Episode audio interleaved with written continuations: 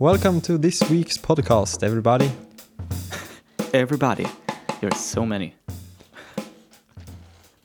We have, I don't know how many listeners we have, but my guess Yeah. is it's not that many. Probably not. But if in the future we get a lot of listeners, they probably will go back to this episode at some point. Yeah. Hello, future. What? How's the Just- weather? ju- Just future, not like future listeners or future fans. Just hello, future. This is pretty cool because if even if we're just listening to this back in like five years, Mhm. then it will be the future, and it will be a world that we can't even imagine today. Isn't mean- that cool? Well, it is kind of cool, but I mean, it's still the future. Just when we listen back to it in a few, in a week. yes, but we can imagine that future. But five years—that's Well, we can. Mind-blowing. Mm, yeah. okay. Maybe not mind blowing, but Well, it could be. I could mean, be. We don't know. We could both be dead, so we have no idea. That would be mind blowing. Maybe you are gonna be the Swedish prime minister in five years. Who Yeah, knows? exactly. What can Who happen? knows? Okay. That's probably not gonna happen, but yeah, who knows? In this episode, we are gonna review a movie. Whoa! We are a movie podcast. The movie is called The Beguiled and yes. directed by Sofia Coppola. hmm Of Lost in Translation fame. Yes. Have you seen other works than Lost in Translation? Well, I you know I borrowed somewhere of you, but I only watched the first twenty minutes of it. I think twenty minutes. Yeah, I don't know. Isn't that just basically the scene with the Foo Fighter song and he's watching strippers? I don't even remember that. I think that's like the first scene. no, the first scene is him driving a car. Okay, maybe the third or second scene. Yeah, um, I don't know. But it's like I I was not in the mood for such a slow movie because you know like every take in that movie felt like it was way too long. i Hmm. might have a different opinion now, but I mean that was kind of the great thing about Lost in Translation like they have a lot of long scenes where you get to breathe and really feel in the atmosphere of everything but in somewhere it was just like if I think about the first scene, it's him driving around uh, in a race racetrack in a car, and like after two laps, you feel like okay, this is gonna end now. But then he does it like four or five more laps. I don't know how many he did, but it was Wow, I, I didn't don't remember that scene. yeah. You should rewatch that scene because I'm like thought about it. Why why is he still driving? It was like yeah, I don't know, way too many laps. because it's the first scene, you should get your vo- viewer engaged in the story. Yeah, but that was uh, 2010, something like Mm, that. Something like that, maybe. Elle Fanning is in that one, Yeah, she's a she's a kid. as well as the Beguiled. Yeah, she is. So you haven't seen uh, the Bling Ring? Yeah, no, I I didn't even know it was Sofia Coppola who made the Bling Ring. Oh. I was, or I was kind of surprised when it called? Marie Antoinette. Yeah, exactly. That one as well. I didn't know that was Sofia Coppola. I was so surprised when I saw that. Virgin Suicides. Yeah, no, I haven't seen that either. Well, it's like I've heard of all of these movies, but I haven't heard of them in the connection to Sofia Coppola. I've only like thought about okay, Lost in Translations. Translation. I don't know why I had an S. And somewhere. Those were the movies like I thought she'd only done like three movies or something. But no, she's she's made of quite a few. So are we just gonna begin with this review or discussion, or should we? Yeah, no, we let's take a pause. Let's take a It's- pause. Take a pause. You can't. I don't think you say that. Let's click on the pause button a bit on that conversation, and ask just a simple question. How's your week been? My week has been uh, up and down. Mm-hmm. Mostly good, but you know, But when you say up and down, how do you mean? As we talked about before, I've been a bit sick and Oh, yeah. not 100% sick. I would still be able to do stuff. But for example, yesterday, I think it was yesterday, I like slept for three hours in the middle of the day before oh, dinner. So that's it's been a bit slow Yeah. and not been that uh, productive, I guess. Yeah, but uh, that sucks. yeah, it's just for a few days. So Yeah. and you, you have been partying. Yeah. I mean, I've been dancing a lot, at least. I went to three parties this week, I think, and a concert, an Aretha Franklin tribute concert here at our school. Have you listened to her before? Yeah, no, And- not really, but you know she's like this.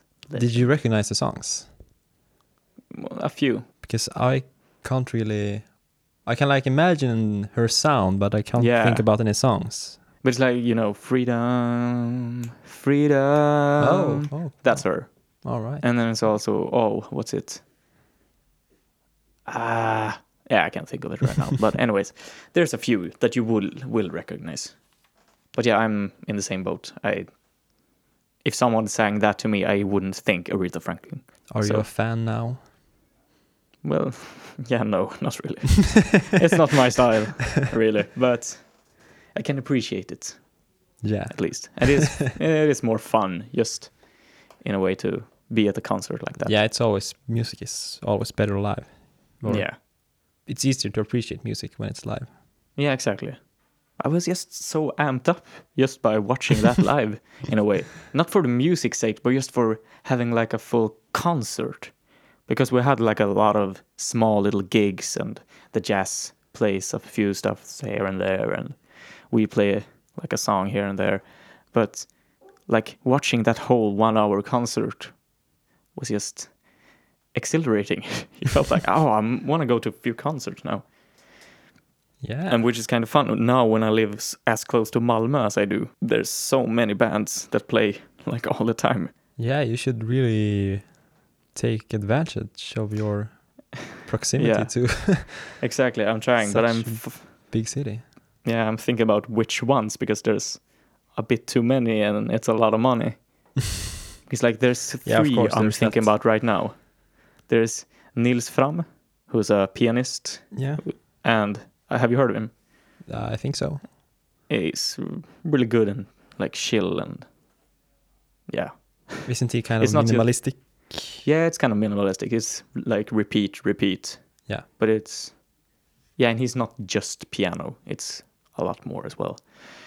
And there's also Yann Tiersen is coming in February. Wow, that wow, that would be cool.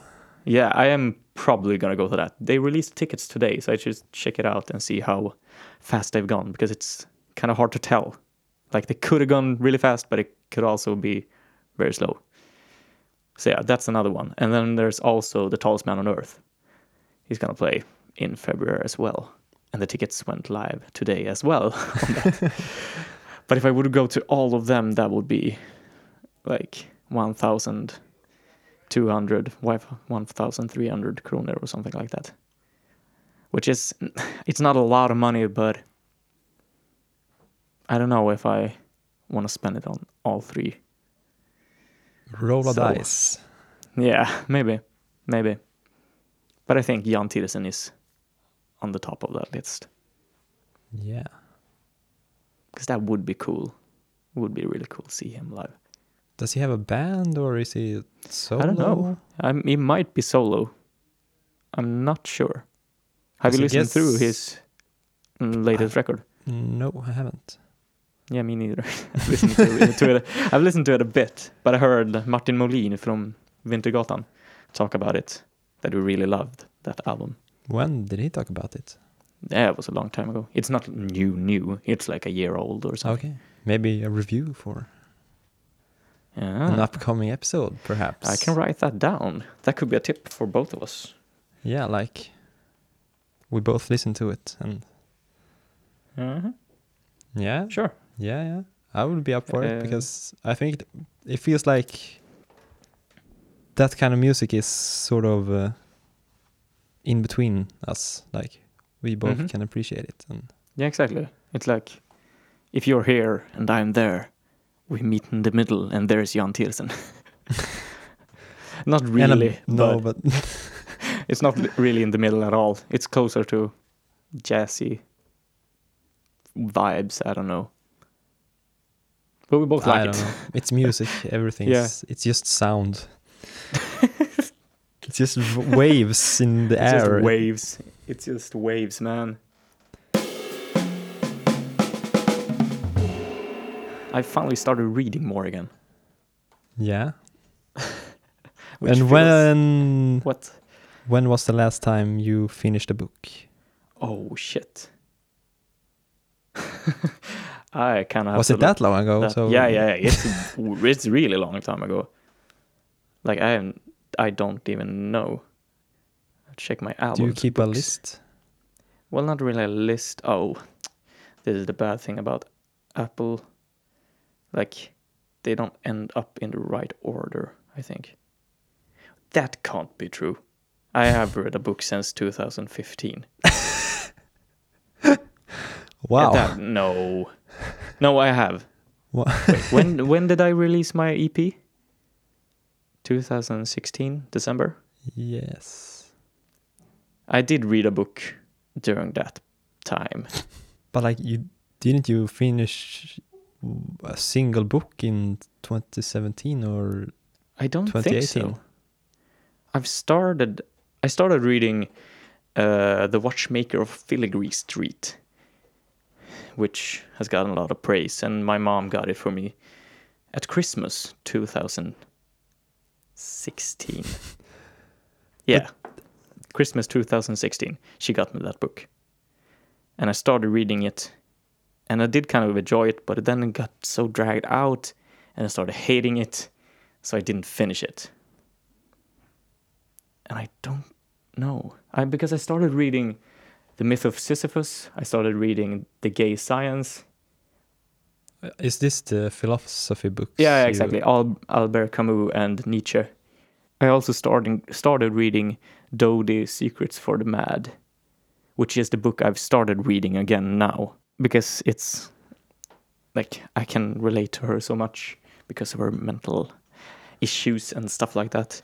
So it's been quite easy for me to just get into the book. But yeah, I don't think I've finished a book since 2016. That's crazy, man. I know. I feel like I'm reading too little, you know. but I, I'm in a flow now, I think. So yeah, hmm What are you reading now? I'm reading two books.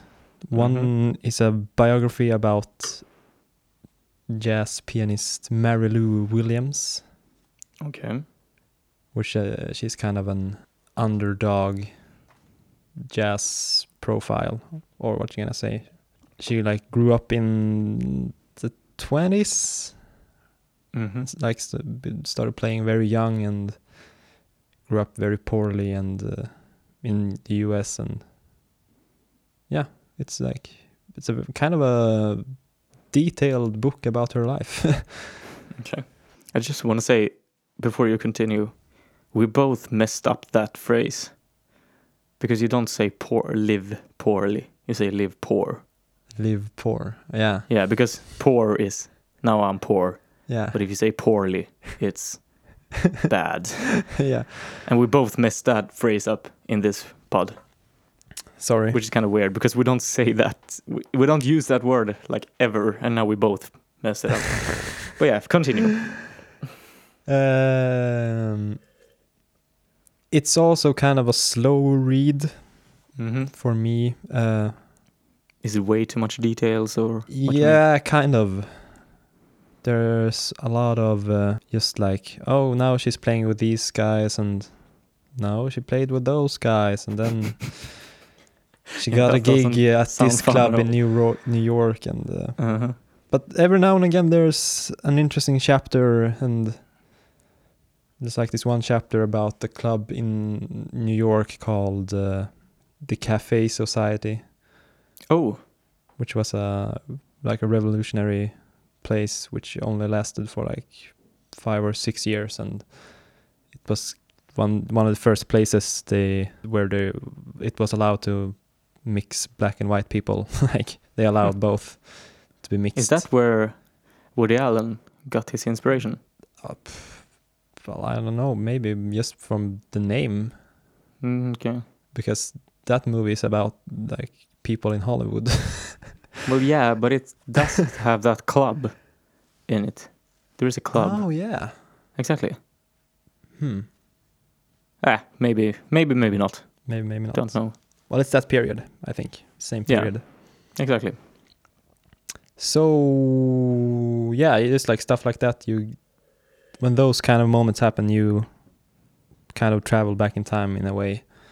Mhm. But there's just also a lot of information which just drags on a bit too much. yeah. Mm. But I, I'm uh, maybe 60 70 percent finished with it. So Mm, nice. um, also I'm reading another biography, but an autobiography this time Mhm. by the creator creator of Nike. Oh. Okay. I have the book right here. It's called Shoe Dog, and it's by Phil Knight. Phil Knight. Yes. Is he the creator of Nike? Yes. Oh yeah, it's. I was thinking about Adidas. And that's, Adidas. That's how you pronounce it in English. I know it's weird. No. you no, I'm. I'm. It's. I'm 100% certain. I've looked it up. It's Adidas. I know it's it's ugly. We say Adidas. Adidas. It's Adidas. No, it's Adidas. No. Because it's, it's a it's a last name. And he he the guy who started Adidas, no. his brother is the one who started Puma. Yeah, yeah, I've heard something about that. Yeah. That's But it is insane. it is Adidas. which is weird, I know. I was like thinking about should I say Adidas or should I say Adidas? Are you was sure like- that it's Adidas? Well, I don't know if like everyone pronounce it Adidas in like America, but I know the but name is Adidas. Isn't he kind of what, what is he German or? No, I think it's Spain, Spanish, or Spanish upbringing, or Italian maybe. I don't know. Yeah, I think it's Italian, but I but he is American, or was American, I think. Adidas. It sounds so uh, I don't know Arabic. What? Yeah, it sounds No. it sounds like a city in the I don't know. Try saying Pakistan. it with like an Italian accent. Adidas. Say with an Italian accent. Adidas. Yeah, exactly. No, it still sounds Arabic to me. What? I don't know. I feel like it's kind of Italian. Abu Dhabi, and uh, I don't know why I pronounced it that. Abu Dhabi. Yeah, I don't know. Why do you play with that? uh, Adidas. Isn't there some? Yeah, it sounds like a city in the Middle East. Maybe. yeah, maybe when you say it like that. Yeah, that's true. But yeah, okay, Shoe Dog. But I think it's Italian. Yeah, feel like continue with Shoe I've Dog. read uh, I don't know 80 pages or something, and it's really good. And it's re- I'm really hyped about reading that one, but I'm gonna struggle through the Mary Lou Williams book first because I feel like Okay. then this is my reward for later. Oh, okay. Because like the first, just the first 15 pages were so inspiring, and he's such a great writer. He tells his story like in a very yeah he is very good with words What? Okay, that's interesting. But like the story itself of his life, how's that? Is it like, or is it just the way he talks about it that's interesting? well both i guess Okay, and he so he's lived he's lived an interesting life. well Or so it far seem it's like not that? really well so far i've just read about he he doesn't go into detail about like his childhood and details like Mhm. that he basically goes what's related to nike he starts with like explaining when he got the idea of nike or yeah.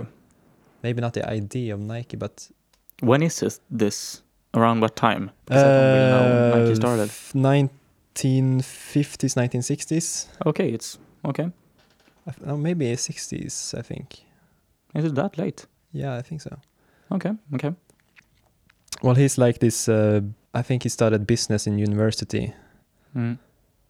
and then he also like ran for the track team. I think it's called that. And uh, then I think he's uh, like takes some random jobs, hmm and then he like get this idea, which he calls his crazy idea, uh, which is to import very cheap shoes from Japan. Mm. because he has done like a paper on yeah on running shoes I guess. And Yeah. he has found out that Japanese running shoes would be very cheap to sell in the US and yeah so that's how it started he, so he like as a young maybe like 23 or 24 years old he travels around the world and then finally goes to Japan Mm. which is his main goal with the trip Yeah. and he meets up with uh, some businessmen from this uh, like shoes company and ma- like manages to convince them that he is like a legit businessman while he's just a normal kid almost Yeah. and uh, they agree to like make a deal with him and then they ship like sample shoes back to america for him maybe not that interesting story It Yet. sounds. I mean, it's interesting but the way he talks about it it's very he's yeah he's good with words i just yeah just feels so scummy. The way you tell it like that, like he's just he's just in it for the money to get mean get these cheap shoes from Japan, import them and sell them. well he's it's very not like- passionate about running and Well, but you never mentioned anything about him thinking the shoes were good, just cheap to import or make in the US. Yeah i don't know what his really his motives Exactly. is I mean, yeah, that's why I, I don't know. I f- it feels feels scummy. yeah, I'm not sold on him as a person yeah by that explanation. But I think you know I, I'm I'm gravitating more towards successful and the path to success and stuff like that. So Yeah, these- yeah, you have been more interested in that. I remember when we watched uh, The Social Network at school yeah, once, and you were just like amped up about, I want to start a business, man. Don't you want to become a successful businessman? And I was just like, nah. did I say that? Yeah, I remember Wow. that. You really wanted to be a successful businessman. Yeah, maybe that's Yeah, that's the pizza place. that's the pizza place, man. Yeah, that's your that's your business. Wow. Yeah, you know, and I'm I like Steve Jobs. I read books about Steve Jobs and Books, plural, Well- Plur, plu, plural. okay, one book. Yeah, I felt like But you know, do you read? Have you read like any biographies? yeah, yeah. I have. I read uh, the Some- Mark Oliver Everett, Eels singer. That's a good autobiography. Because he's oh, there's so much death in his life. So heartbreaking. De- death, as in Yeah, death. death. Yeah, So death. not depth. Okay. No, no, no. Death. He's like he's very honest and just straight to the point when he's writing. But uh, yeah, like everyone in in his surrounding just dies. But is okay. I, I'm gonna go back to sorry, Yeah. Go but back. back. to Nike and success. Aren't you Yeah. like a little bit like intrigued by? Okay, how did this company started? Like, like aren't you? Well, yeah, of course that's interesting. how do you s- start something and and it becomes so massive and But I don't really care. That's the thing. I feel like it's just. I mean, if you dig all the way down to the beginning, you're gonna find a lot of dirt on these people. I feel like because you you can't be an all-round good person and get a company this big. Maybe that's just the cynic inside me, but it, it's gotta be. That's why I feel like he's a bit scummy. Just when he told me that, and you've heard a lot of bad things about Steve Jobs as well him being ex- straight to the point and just yelling at people. And, yelling yeah. at people? That's not necessarily being a bad person. Well, it's part of. I'm, I don't know any details about Steve Jobs, but I've heard a lot of things of him not being that great of a person to deal you, with. you heard from uh, inside people. You know. inside sources at Apple. inside you know? sources at Apple. have- you, I have, you have my- your contacts at Yeah, I have my mole Apple Park. who's living there. yeah. but no, there, there's a lot of information about that out there that you can look up if you want to. Cool. So we are a book podcast as well. Yay! Bookcast, bookcast, or No, something Just arts in general and stuff. and stuff and anything we want to talk about. Yes. Wow. Yeah. Wow. Wow. Wow. Uh, yeah. Do you want to talk about the Beguiled, maybe? Yeah, I feel like now I'm now I'm ready to get into now you're this. ready. Even though because I have no no notes at all. Well, My I have note quite a few just- notes, so And, and that's the good thing because I only written down the beguiled. that's a that's good my start, a the film. solid start. Yeah, yeah.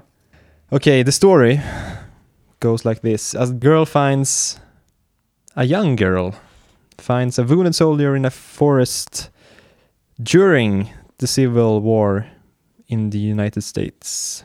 Yeah. And then she brings him back to her small all girl boarding school. And that's basically the first minute of the movie, or first Yeah. five minutes. At first glance, this movie seems quite simple and narrow. It's easy to get lost in the, the elegant, the elegance of this movie, the scenery, the costumes, the uh, the cinematography, or Yeah. just like the elegant acting hmm performances. Because it is very much like a costume drama Yeah. piece. But this movie has also a lot of themes to it, Ooh, yeah. like isolation, sexuality, religion, Yeah. innocence, responsibility, morality, trust, and curiosity. Ooh. So my question to you is what words would you add to this list or what words would you use to describe the themes in The Beguiled? I think you summed it up really well there with those words. Uh, the words I would use most to describe this film, I felt like, is of course sexuality in isolation, like combining those two factors. Because you can Mhm. feel this tension in every scene with when the colonel is there. Uh, but yeah, curiosity. It sort of goes hand in hand. Yeah, it does. Because there is like this curiosity for sexual acts and sexual feelings towards that opposite gender when they are so isolated with only other girls there. But can you repeat the words that you wrote down? Isolation, sexuality, religion, innocence, responsibility, morality, trust, and curiosity. Yeah, those two, like if you combine, because I did combine isolation and sexuality. If you combine, uh, what was it, religion and uh, what was the other word? Morality, maybe? No, no, no, not morality. Trust, responsibility. Responsibility, religion and responsibility, because they do play with that a lot in the beginning. How isn't this the Christian way? That's the thing about religion, it comes up during the entire film. They Yeah, bring up religion. Exactly. But it all it's not like always that they bring up shouldn't we do this for him since we're Christians? I feel like that's just in the most pivotal moments like when they're trying to decide what to do. Like I don't know what to say about that really. What are your thoughts? What do you think? Thought it was interesting that uh, they prayed a lot and they Mhm. the main thing was, as you said, the uh, the Christian way of now we have to decide what we're gonna do with this man and Yeah. what the reasoning behind it were. Yeah. because you could say that maybe all of them just wanted him there because they were attracted to him in different ways. Yeah. and they Yeah. just use religion as this. Uh, Scapegoat, kind of. yeah, Well, well, that was the sense I got from at least like Elle Fanning's character and the little girl who found him. They yeah. were using religion as a scapegoat for having him stay, at least in the beginning. But then Kirsten Dunst's character also felt more like, like as time went on, all of them started to end up as this. Oh, we're good Christians, so we're gonna have him stay here. But they were all secretly just, okay, I want him here because he's he's fuckable. Okay, that's. Uh, I wouldn't agree with that. I feel What? like they all have different motives for well, yeah, that's true. there. Yeah, Like there are children there Fanning- too. Like the youngest Yeah, yeah, girls, but, of course, well, they I- don't have a sexual relationship to me. No, no, no. Of course not. but I mean, like, if we say like this, like uh, Elle Fanning's character, it's because of curiosity for her, because she's like, Well, I don't don't know know. Well, yeah, of course. of course, it, I think curiosity. curiosity is to everyone. I feel. Mm, I don't think it's to Kirsten Dunst or Nicole Kidman. Well, don't you? Well, No, I don't think it's curiosity. okay. I think if you think about it, this like the scene where Elle Fanning just goes into the room and makes out with, or kisses him Yeah. when he's sleeping. That's totally curiosity. Like she's never felt that presence of a man in her life. Do yeah. you know what I mean? Yeah. Yeah. Oh, of course. So that's I feel curiosity is her character. And, And- also sexuality. Yeah, of Because right from the like- start, you can Yeah. see from her looks. yeah, of course. just- She's always like but she's sexually curious curious Yeah. about him because she's never been with a man. I don't know how old she's supposed to be in the story, but I feel like maybe she is like 17, 16, 17, somewhere somewhere Yeah. Late know. teens. Like Yeah, early exactly, late adult. teens. Yeah, somewhere around that. So she's this curious, still child, but wanting so much more. But since she's trapped in this all female household, she can't express it in any way. But if we go to like Nicole Kidman, because they mentioned that she had a husband Yeah. who went to the war and got killed. So, when why do you feel like she would still end up in the camp curiosity? Maybe curiosity is the wrong word, but Mm-hmm. I feel that, of course, every one of them, since they're being so isolated, they Yeah, take this chance and of getting something fresh and new. And of course, every one of them is attracted to him. yeah, of That's- course. but they're all attracted to him in a different way. Yeah. I feel like. Maybe we've said that three times, maybe. I know, but uh, but I mean, if we go into it a bit more, like if we take Kirsten Dunst, I feel like she's attracted to him for the reason of wanting to escape, because she talks about that with him, that she, the her biggest dream is to go somewhere completely different, yeah. and she sees him as an out, in a way. Yeah. So that's why he she's attracted to him the most. And Nicole Kidman is mostly, I feel like, maybe she just wants a husband. exactly kind she wants to get back. Yeah, exactly. She wants to get that back which she had, because you can tell, like as he says, he says like the garden. They need a gardener because the garden is all trashed because no one's taking care of it really. So I feel like she's dependent on getting that help. Which is not Yeah. that strange because she has No. all this responsibility on her shoulders. Exactly. Like everything And is on her. another shoulders. thing I want to get into, Yeah. which has to do with this, uh, is the things the movie doesn't show. us, Uh, the movie doesn't show us hmm the things between the lines. What do you refer to now when you say that? Well, there's Exactly. a lot of things we don't. Well, what does the movie leave out? Did you think about that?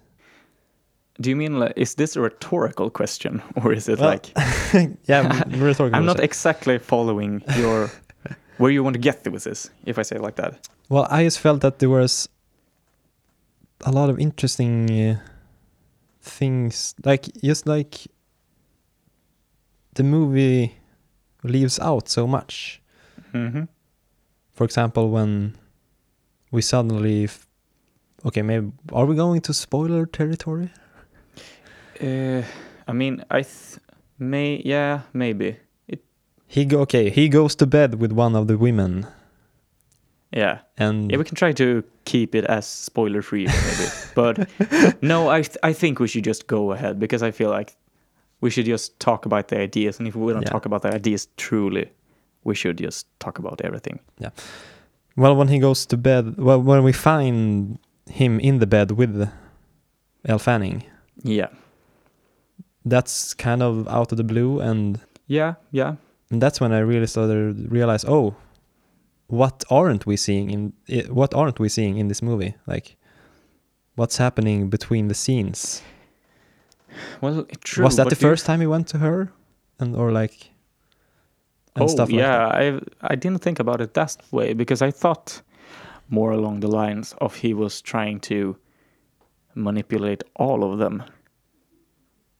If you know what I mean, I felt like he was going to Elle Fanning first, and then he wanted to go to Kirsten Dunst and leave with her. Uh, to maybe move on a bit, but did you, what did you think of uh, the Colonel? Was it a Colonel? Yeah, I think it was Colonel. Is what did you think of him as a character? Was is he a good man? Is he a bad person? How did That's- you judge him? That's the thing, because now I'm thinking about the things we didn't see more. Because everything we do see, well, it is kind of twisted in a way. I mean, Well, did you you- like him as a character, or well, yeah, I think. What we see is the good side of him, really. We only see small hints of him teasing them. It's mostly him just using the situation he's been given, like having three women that he can choose from. But he's not like showing how he's manipulating them, really. What do you think about that? at first you are like very suspicious of him, of course. Yeah. I thought that he was gonna be more like bad than he was. Mhm. He was quite. Uh, when he like got to the house, he became very lovable very fast. Yeah. I felt. Yeah. Uh, but then you know there he he does some very questionable things, like W- How far in are you referring to now? okay now maybe in into the movie a bit when Yeah. he's like developing this relationship with Kirsten Dunst Yeah. and like expressing his love for her Yeah. and then another scene that I don't know if he's being honest or not when Yeah. when he talks to the little girl who finds him and hmm. says that she's his best friend. Is that manipulation or is he being honest? And that's really fascinating to me. That Yeah. When We you, don't when know you're that. looking back at everything, you start to question a lot of things. Because everything feels more and more like manipulation. Even though everything is kind of endearing and him seeming honest about everything he's saying. But everything does seem like manipulation when looking back. do you think were there manipulation from the women as well? Hmm, I don't think so. I mean, I think they tried, but they were really obvious about them trying. Do you know what I mean? Yeah. Like they were always, they were trying to manipulate him, but in a sense where you could definitely tell they were. His him as a character was more. He could actually just be a nice guy. But there's some things where if he actually was nice and he was actually just trying to develop a good friendship or with these people he wouldn't say some things because if you think about it this way why did he tend to the garden Yeah, that's a good question. my idea for that is that it is manipulation because Hmm. he's trying to become the gardener Yeah. right when he says that he's already thought it through I don't know if you think about it that way. I think you start to.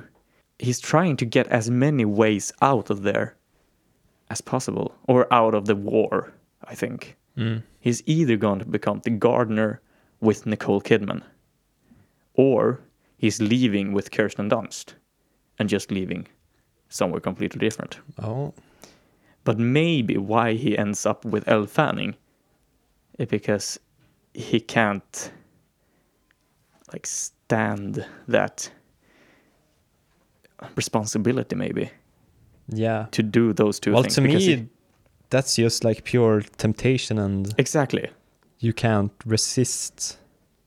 Because the whole Things. the and whole we don't film- know. That this is also one of the things about what does the movie not show us, Mm. like who approaches who in the night. Does Yeah. Elle Fanning go to him, or did he go to Elle Fanning? well, I think we're That's supposed kind to of believe a- that he went to her. Yeah, but we don't know. Yeah, yeah, true. I've never, I haven't thought about it, but do you know what the beguiled means? Yeah, I had to Because when you think about- yeah, exactly. Me too. But when you think about it in that term, and as on the poster, there is Elle Fanning, Kirsten Dunst, and Nicole Kidman, because they are the beguiled. They are the ones who's being cheated here, yeah, and the Colonel is the one who's manipulating them. But the way he fails and why he gets his leg cut off and dies at the end, I don't know how much we should talk about. yeah. Really? We need to talk about the ending. Yeah. Well, and why he does that is because he falls into pure temptation, which is Elle Fanning.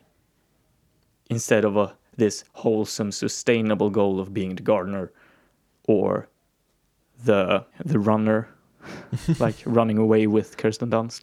What did you think about the setting? Did you think about all the I don't know what there were, but like bombs in the background Yeah. and stuff like that? I it was like really unsettling. The like the first when she's going the forest alone in the fir- in Yeah. the, the first uh, sequence. So unsettling. I didn't feel it as unsettling as that as you feel maybe, but I felt it more as a time manipulation thing by Sofia Coppola. Like, okay, there's a war going on. You can't just hang around here and just stay and stay put. There is a war going on just right outside your door. Yeah. So you have to have that in mind all the time and pick your moves more carefully maybe. And I also have to say, very effective way of uh, like creating Yeah. unease and this constant reminder of war. Exactly, because it's like they're just It's the only reminder we get apart from when there's like soldiers going past like one time. Yeah. Yeah, exactly. You do really empathize with them in so many ways, like just walking up to the porch, looking out, and seeing bombs Yeah. just over the tree line. yeah, yeah, it is, as you said, really uneasy. And did you did you notice that all the shots where they were looking out and keeping watch? Yeah, There was a lot of those shots. Mm, I didn't think about them in that sense, really. And I can't really figure out why there were so many. I didn't think there were too many or that many. I felt because it does like contribute to the fact of this uneasy feeling because they're always looking over their shoulder, kind of. Because any any moment there could come a parade of, as they called the Yanks. Or a soldier inside their house, which Yeah. they've taken in. Exactly. There is always this uneasy feeling of can we trust anyone? Can we talk about the Last Supper scene? Yeah, I thought it was kind of perfect. Oh, okay. Continue. Again, in that scene, they have. We know that they're gonna try to poison him. Yeah. It's just so masterfully done because I feel like in a lot of similar scenes in other films, Mm. they tend to play too much on the on the tension or like oh are, Mm. is are we are they gonna be able to do it and Yeah. oh he's gonna found out in the last second and Yeah. there's gonna be a big battle and or something yeah. but it was just so it just happened Yeah. according yeah. to plan and the way they were so calm and just nicole kidman's face when when he dies. yeah it's I, uh, it, that mean, was uh, some that face is brutal and- sinister. Yeah. That- it's sinister, pure sinister. Yeah. And But I- I also, totally no, agree with you. also another important point which I forgot to mention is that during Mhm. that scene, at least me, I like started to think because he was being so nice. Yeah. Like, are they really? Are they making a mistake here? yeah. Was it just a uh, like a short rage he had? Like, Well, that's the thing because you're then- torn. At this point, you're torn about his character. no, you're not you torn. Well, yeah. No, Uh, you, before you the dinner scene, you are certain that he's a bad guy. Yeah. But then, right the, when he sits down and you start talking, you uh, start to question Well, that's what I mean. you start to you feel, him again. Well, that's what I mean. Why you're torn? Because you feel like at that point you have started to figure out that his pro- he's probably manipulating them, but you still feel like deep down he's still a good guy. And during his crazy face when he's walking around with the gun and everything, I do empathize with him a lot during that point because, I mean, in dur- from his point of view, he didn't need to get his leg cut off because that was Kirsten Dunst's fault that it happened. I mean, you don't know as a viewer if Nicole Kidman had to cut off his leg. No, you don't. It's just he, she says that, and you have to believe it. But you also, just trust. Like, yeah, can we believe? Can we trust her? exactly. You always feel throughout the movie that you can't trust her, but there, there's where you start to see her more sinister side. Yeah. which you really get in that face when he is pummeling to the floor after eating the mushrooms. So at that point, you start to question everyone a bit more. Well, not everyone. Well, I just that scene. It just, Mhm. f- yeah, it was so tense, but in an But unexpected way. It was so tense- subtle, subtly, subtly, subtle. subtly tense. If you can Yeah. I think you can say. I I totally understand what you mean because there's no music. It's not shot in a way where it's tense. The only thing that's making it tense is that it's quiet, it's normal, but they are all having these faces of unease. yeah, and that twist of him being so nice, and Yeah. to me at least, I don't know. I maybe don't I'm think that adds to easily mani- manipulated. I think that's the case a bit here. because I, at that point, I was really questioning him as a character. I really felt his manipulation at that point. Wow. So I was really like, oh, he's trying to go back to manipulating them. So I didn't really feel like, are they making a wrong decision here by killing him? I did kind of feel like this confirms to me that he is supposed to die here Wow. in a way. You're harsh, man. Well, I mean, as in real life, I wouldn't want anyone to die in in that scenario, but like, yeah, okay, what did you think about the movie then?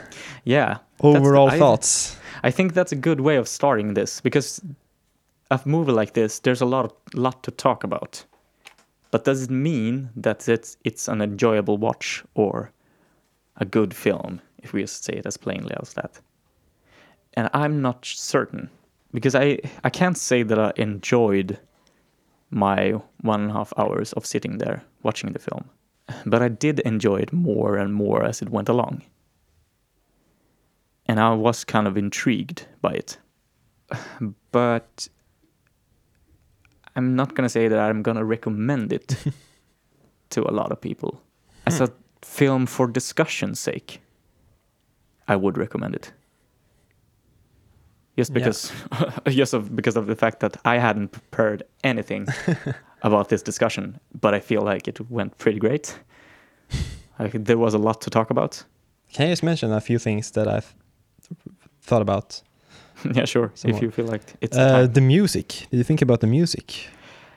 I have no thought about the music because I felt like there's no music here. Yeah, I can't- There, there were like no music, but then Yeah, then there but when were is there music? There were music. Okay, uh, Well, there's music Halfway- uh, it's diegetic music. It's music within the scenes that they play. yeah. But other than that, I didn't think that there were music when I I started thinking about it. Like this is a Yeah. really quiet film. exactly. But then, But is there music? yes, in at least three or four scenes there are music. Okay. Uh, there's oh I- I've just written after the dinner here. yeah, that doesn't explain a lot. Which what dinner? Or do you mean like the last dinner? uh, no, I Because there think might so. have been. Isn't there music over the Yeah, last? I think this is before this that Okay. dinner. But isn't there music when he's died, and they're like standing there. decorating him and Yeah. everything? I think there's music. Yeah, but there's uh, in the chase scene where he when he's chasing the little girl, Mm. and the music is so subtle. It's Hmm. barely music. It's just Yeah. Background I, sounds. I can't remember anything. No, exactly. And that's quite well done, like masterfully done, because you don't feel ever that, man, I wish there were music here. no, I was Yeah, I was impressed with the music, and Yeah. the music by which there is almost none. Any more pointers? Or I really appreciated all the candlelight candlelit Yeah. scenes, and that the movie took so m- took place so much in nighttime. yeah, it is really a it's it's really a dark film. Yeah, You really do feel like you're there because there's always like where I don't know if it always is natural light, but it always feels like natural light. yeah. which is really great because you know a house like that wouldn't have any electricity and it wouldn't have any unnatural sort of light. like all the light would be from the windows, and there's a lot of window light in this movie. yeah. And I did really, I think, thought about that a lot, and I really appreciate it. Well, I just thought that this was the most, like, definitely Sofia Coppola's most elegant and mature work. Yeah, Like, in her other films, there is always an element of, like, adolescence and hmm Well, there is to this one as well, but it's treated in with a, a very mature exactly. way. Yeah. Just like the look of the film and the cinematography and the music, everything is Mhm. just because she she always uses uh, like existing songs, like pop Yeah. music. I think she does in every film she's made. She uses a lot of Mhm. popular tunes, but this one is straight uh, like straight up, pretty much no music. yeah which is works for it the story perfectly. It wouldn't fit to throw in an existing song here. I, I can't really remember, for example, Marie Antoinette, but I've I've seen it. I know Mhm. I've seen it, and the only in film I know well is Lost in Translation, Yeah, and that's that's almost like film that's a documentary with handheld cameras and well, not Yeah. not a documentary, but you know, handheld cameras Yeah. at least. yeah, and there is a lot of music yeah, in it that is existing songs, even those where you feel like, is this an existing song or is it just a scene? Like there's an Aphex Twins song. Uh, what's it called? Lost? No, not Lost. Kyoto or something like that. When Yeah. Scarlett Johansson goes to Kyoto. Yeah, like that scene that it, it's just a music video with the Aphex Twins song over it. Yeah, that's true. with but it's a nice scene. I mean i like it and it works pretty great as a music video. But maybe it would have been more powerful if it was original music. I don't know. Yeah, but anyway, my point is that Yeah. she is evolving Mm, as a really. director, and uh, she's really taking a step here towards yeah something else. while Yeah. still being a very. Well, did you know that this actually is a remake of an old film? Is I just thought that it was a, And a old film with I the same song. Yeah, I've heard about it being a book. But anyway, like this, Hmm. but the story and the themes with femininity and Yeah, is a very Sofia Coppola yeah, theme. So, while still being a Sofia Coppola film, mm. I think yeah, it's it's her most. I like the word elegant because yeah. I feel like It is the- really an elegant like film. every every part of the film is elegant, and yeah. I I really liked it. Okay, Mm, so I- that's your opinion. yeah. I Hmm. think four out of five stars, Oh, maybe. Jesus. Yeah, I don't know.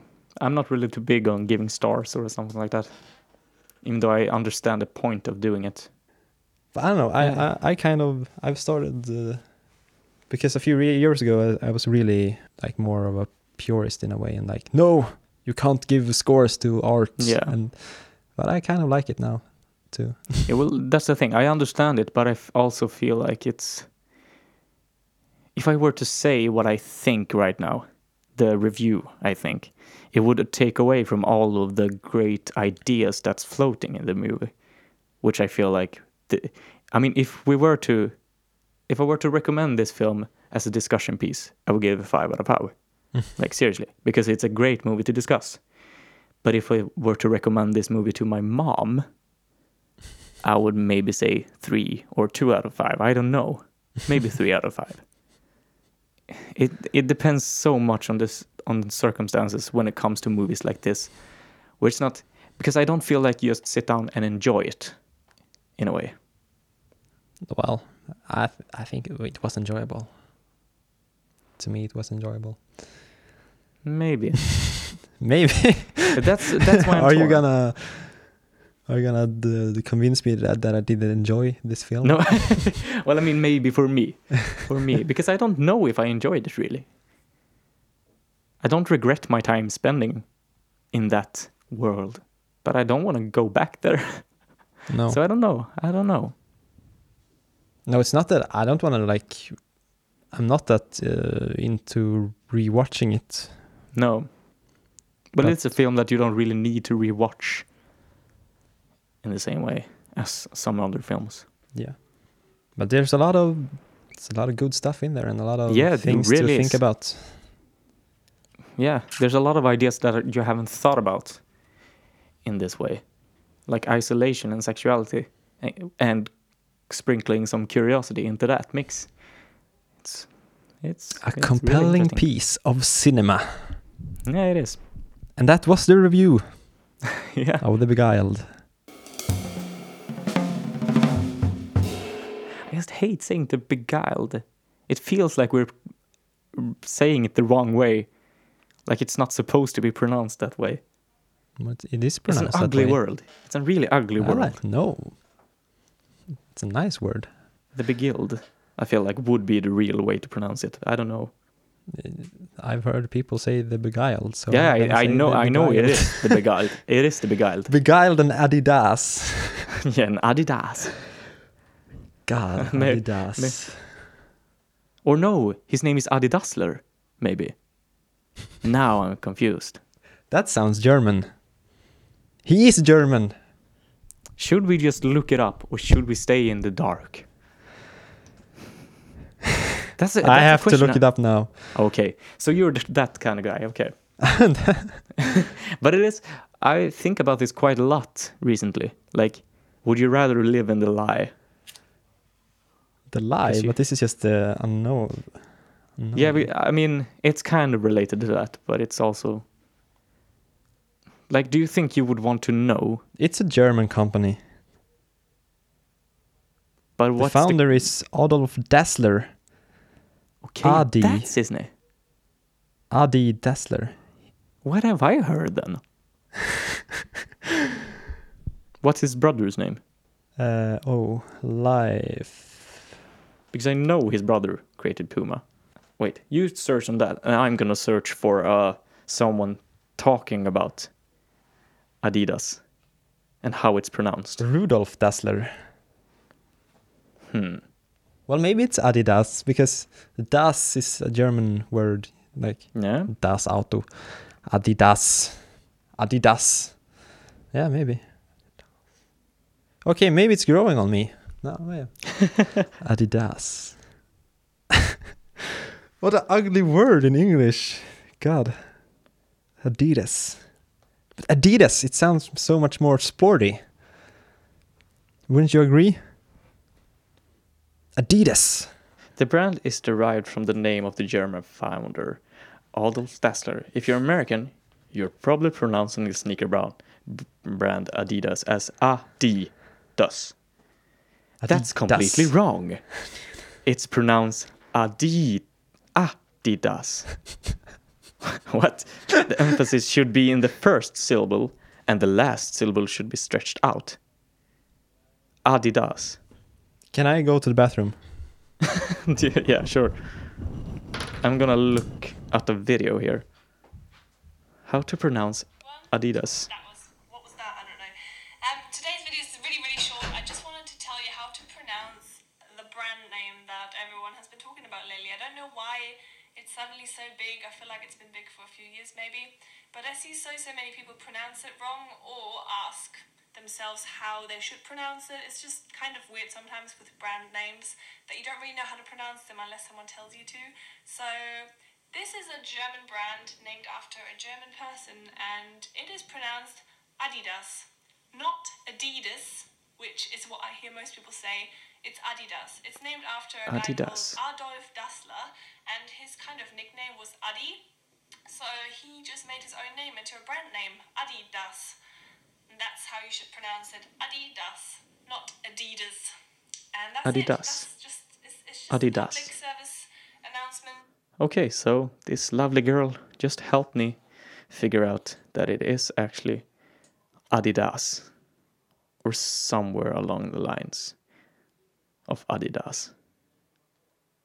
It's not Adidas, but apparently Americans pronounce this pronounce it as Adidas, which is probably why we here in Sweden also refer to it as Adidas. I feel like we should probably edit this segue or we should probably edit this segment into when we talked about it instead of having it here at the end. And if you think I speak a bit differently right now, it's because Jake's not here and I'm just sitting in a room talking to myself into a microphone with my camera set up so I can see myself and Jake's empty room, which is kind of fun. But yeah, so now we know it's Adidas. Ad- Adid- Adidas. Adidas. Adidas. Not Adidas. The more you know. I can hear something from Jake's room. I feel like he's watching a video or something. I don't know what he's watching or what is what's going on. Oh, now I heard him. You also watched the video, apparently. What? You also watched a video about it. yeah, of course. I could hear it. So it's Adidas. It's Adidas. Yeah. But apparently everyone says. Adidas. So, Well, everyone in America. yeah. But Adidas. Adidas. Okay. Yeah. I've done a little a little segment here that you can edit into Have you been talking we alone? about it. Yeah, I've been talking alone. Wow. About Adidas. Yeah. Okay. Wow. um, do you have anything more to say about Adidas or Nike or Puma Mm. or New Balance or No, no, not at all. can't think of any more shoe brands right now? And by the way, I still don't wear shoes. You don't like shoes. No. You've said in a video that I've I've been meaning to ask you about this that you mentioned that you don't like the appearance of shoes or like Yeah. You think shoes look weird. Yeah. I That's think weird. shoes- the design You're shoes weird. Are, shut up. the design of shoes are to me inherently ugly and strange. That's And I feel insane. it- That's insane. and and I think it's the same thing about a lot of like not all cars, but a lot of cars are to me just inherently boring or ugly. And I feel like that's the same thing about shoes. what shoes are most beautiful to you? The If you more know. simplistic a shoe is, the more I like it. And that's why I like Dr. Martens. Do you like my sandals? No, but they are very simplistic. but Just they're like two uh, but strings of. Uh, I mean, simplistic doesn't mean that it's beautiful, but it's to me shoes. If there are beautiful, they're probably simplistic. okay, but Dr. Martens, you say? I feel like well, that's the brand I most I can associate with the most Hmm. because they're like if you look at them, they have like just one side of a full brown. Well, to me, they're like brown or black, but yeah, like a full leather side, and then the front, and then the other side. So it's only like three pieces. When you look at a lot of other shoes, there's always like, here's the front part, and here's the side, and then there's stripes over on the side, and then there's the other side, and there's a logo. There's so many things on a lot of shoes. Do you like the boot, the type, more than just the sneaker type? Do you mean about Dr. Martens? Or? Yeah, because you mentioned Dr. Martens, and then I think about the boots. Yeah, well, that's because I use, I do have the boots because I don't really. Well, is it well? Mm. It, do you like? Do you prefer the boot type? Mm, yeah, maybe, but I do kind of like the short ones as well. But yeah, when I think about shoes right now, it, they're so ugly. Don't you see it? I mean, look at a Converse shoe, like the tip, and the plastic ugly tip, and the the border around the shoe with stripes, and then there's like this round plastic bit with the logo. Well, the only thing, my the only thing with Converse is that they're so mainstream. So yeah, and I feel like I they are cool. But shoes in general can be really cool. I think. I'm not a shoes geek, but uh, I can appreciate a nice pair of shoes when I see one. Yeah, I, no, I don't. it's just it, there's just something about shoes, man. That's I like- interesting. I like the aesthetics of a foot much more. No, I don't have a foot fetish. I just feel like I have to mention that every time I say that. like, but just the the shape and the form and the thing about it not having a lot of details. Because a shoe always Have you seen need- those shoes with the like What? cut out for the toes? Yeah. Do you like those? No, of course not. But you like the there- shape of the foot. But if you, yeah, no, no, no, that's not. No, they are not simplistic. No, but I mean, like a shoe, as I mentioned in the, that video, a shoe needs to be functional.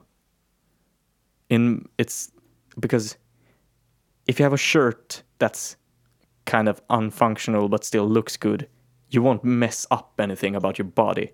But if a shoe is non-functional, you can mess up your walk, you can mess up how your feet is shaped, and a lot of other things. So a, fo- a shoe needs to be functional. And like the whole thing about lacing, like the laces are just design wise ugly. because it's just a string with a b- bunch of hoops. And just so many like even if it's simplistic, there's a lot of details there that would I would just want to get rid of. But even like if you look at a simplistic boot, which I did wear, like the ones with like uh, stretchy bands on the sides without laces, Mm-hmm. th- those are also ugly. Even if there is just like this, it's just like a piece of leather with stretchy bits on the sides. I don't just like. There's the shape of that type of boot is just no. I can't explain it, man. I just like I like I just like feet. Um, do you have any tips for me? Well, you haven't given me any tips. Do you want my tips about my first? I can give you a tip. talked about my foot. Give me a tip. This is something related to what we talked about last week Okay. with our differences in music. yeah. And I'm gonna give you some tuba. What? This Okay. is a tuba record. Oh my. Yes. I'm intrigued. I saw this guy play tuba at Oskar Schunnings basement. In Oskar Schunnings basement. At. Okay. Ja. Mm, yeah. Yeah. Okay. Uh, his name is Anton Svanberg. Anton Svanberg. Yes. And he has one record out on the internets. Okay. And I don't Why- know, I'm just gonna leave it at it's uh, tuba music. But let's say it like that. Since you brought up our discussion from last week, why would you recommend a tuba record to me now? Because it's not what you expect. okay. Are you trying to be mean or are you trying to just do you think I will listen through this album? Because I mean Yes. I want to, I really want to give it a shot. Uh, well, I don't know, but I think you might, maybe. Okay, okay. Okay, Yeah. I'm gonna give you like this. Mm-hmm. Uh, this is I got a mail from him when the album was released, Oh, and he like newsletter. Yeah, well, uh, during that concert, he like asked people to sign up for Yeah. a mailing list, and it was Yeah. I think it was only me and Jonathan who signed up. Oh, that's sad. Uh, okay, here's how he explains it. Mm-hmm. Uh, okay, I'm gonna read this first sentence. You are receiving this mail because you have received, you have expressed interest for my bass tuba based solo album. On Monday, uh, it's called Utterros and is recorded in a small cottage by a nature reserve. Is that how you say? Outside of Falkenberg. Falkenberg. On the, on the album, there are seven compositions for brass, strings, electric guitars, and electronics. Oh, There are also snip small pieces out of my big brother's old mixtapes. A lot of birds who make noises, and a refrigerator that sometimes is very clearly audible. okay. I'm just gonna Uh. say it's tuba music, but it, okay, it's tuba based, but it's not what I'm- you think at Yeah. all. I'm more intrigued when you read that. I can tell you that much. Hmm. Okay. Okay. I'm gonna give it a shot. Hopefully, I like it. But Okay, I can just say like this. a bit. when I first Yes. received this record, yeah. I thought that I was gonna hear tuba jazz. Yeah. Like, do you, know how Oscar Schönning sounds? Kind Yeah. of. I was expecting that kind of music with tuba, like happy up, like, like some Mhm. modern but upbeat jazz kind of. Yeah. Not maybe upbeat, but Well, e- that yeah, was what I mean. expected. This poppy now kind of jazz. you gonna you're gonna hear it, and you're gonna understand what why I'm being so strange Vague. about it. Mm-hmm. Okay. But just know that I expected tuba jazz. And you didn't get it. I You got. well, I got it, but uh, not in the way that Okay, I thought. Let's. Uh, should we just move on from it? Yes. And just leave it. Leave it this vague, and see what I. See next week what I thought about it.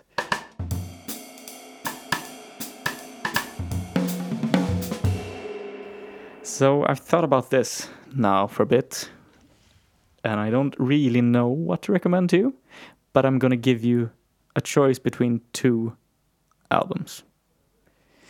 And I want to know if you want to go the more crazy route or the most more simplistic route.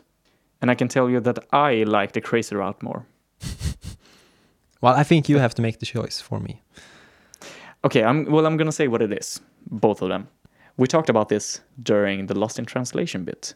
The band or the artist known as the Aphex Twin. Oh, We did end up listening to him quite a lot yesterday during a party segment where I was a DJ and someone recommended this, so I got into him a bit more, and I was recommended the album called Richard D. James album. I haven't listened to the whole thing. I've only listened to one song, but I have listened to another album by him called Drukqs- God, I hate that cover. I know all of his covers are pretty ugly.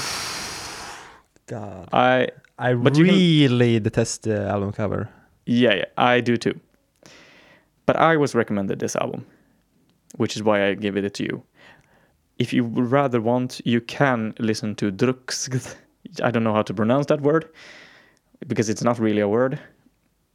Yeah, the that album yeah. I have um, not listened to the entire, but I have it saved. Oh, A much more pleasant album cover. yeah, but I don't know if because I listened to that album and I feel that you're gonna feel a bit like you listen when you listen to Ben Levin. Like in the beginning, it's more What album? Uh, the one I've listened to, Drukqs. I'm just gonna try and just say the word fast and hope I'm pronouncing it kind of right. There's no right way of pronouncing it really. Yeah, But I get the idea because Yeah, exactly. But uh, I've listened to that album, and in the beginning, there's more. I feel like you could like the beginning, but then it goes into this cold, sort of electronic stuff, which I feel like you're gonna detest. yeah. So you think I'm gonna like Richard D. James album? I I have no idea. I always just I was recommended this album as the best album by him, which is why I'm recommended it too. So it's either Richard D. James album by Aphex Twin, or you can listen to Mass Education by Saint Vincent, which is an piano version album of her latest album P- Mass Seduction. So- ah, Because you've liked piano music more recently. yeah, and I like Saint Vincent. Yeah. A so couple of songs. So I'm gonna listen to both. I think. okay, interesting. You can do that. Because I'm not that keen on this album. I'm well. I didn't really like the mass Ed- mass seduction like the original album. I did like mass education more, but it was still a bit like I feel like it could been more explored a bit more every song. But yeah, so listen to them. Do you know? um, Maybe this is a bonus tip. hmm Uh, have you heard about a podcast called Song Exploder? No, don't think so.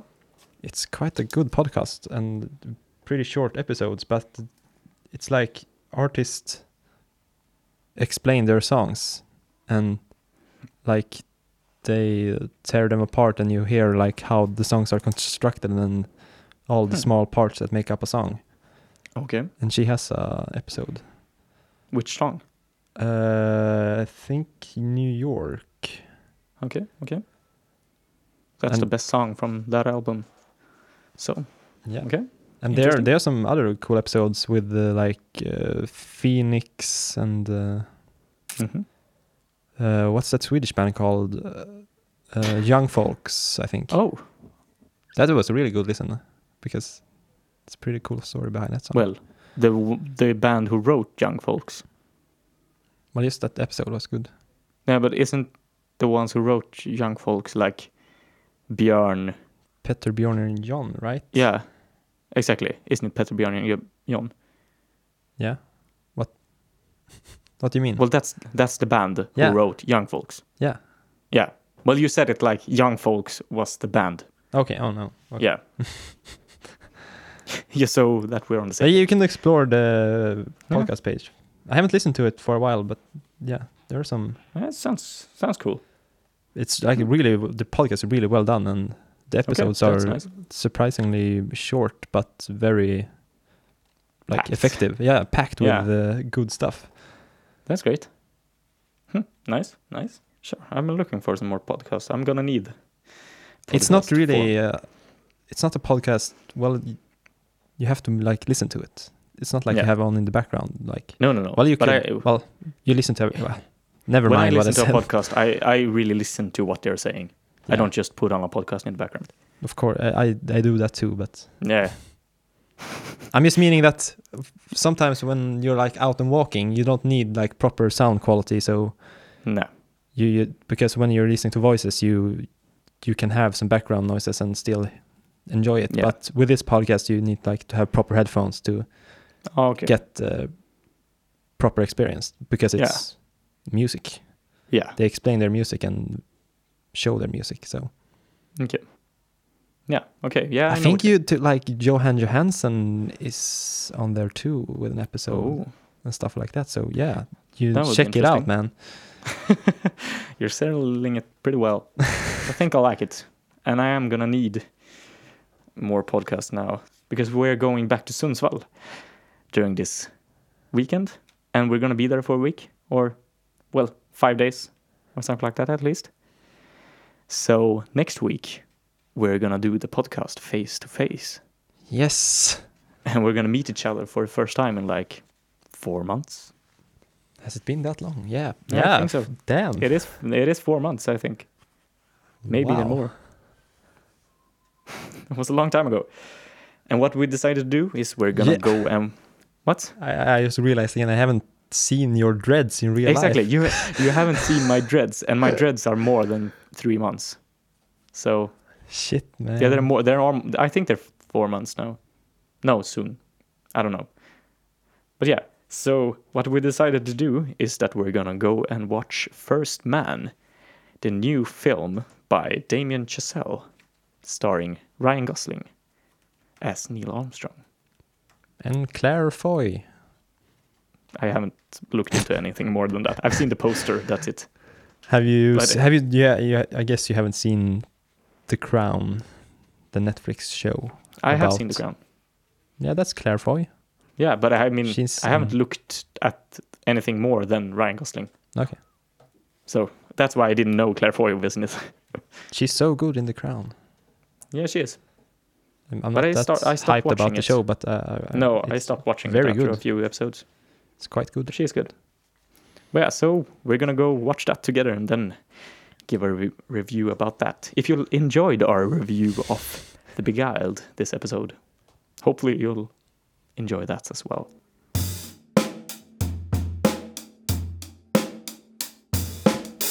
So that was it. Yeah.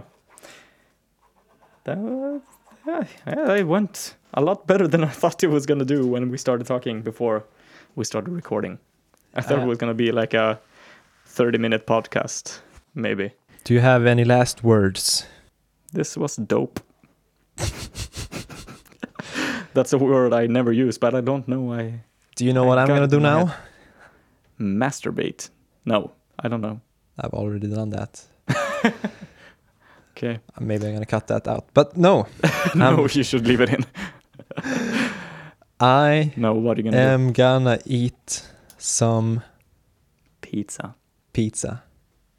Ah. See you next week, or in a few days. Next week. Yeah. It will be next What? week. i- yeah, it is next week. Face to face. What? Our first meeting outside the podcast in a long time. Yep. That's. It's gonna be weird. Weird, man. Weird. So yeah, eat your pizza.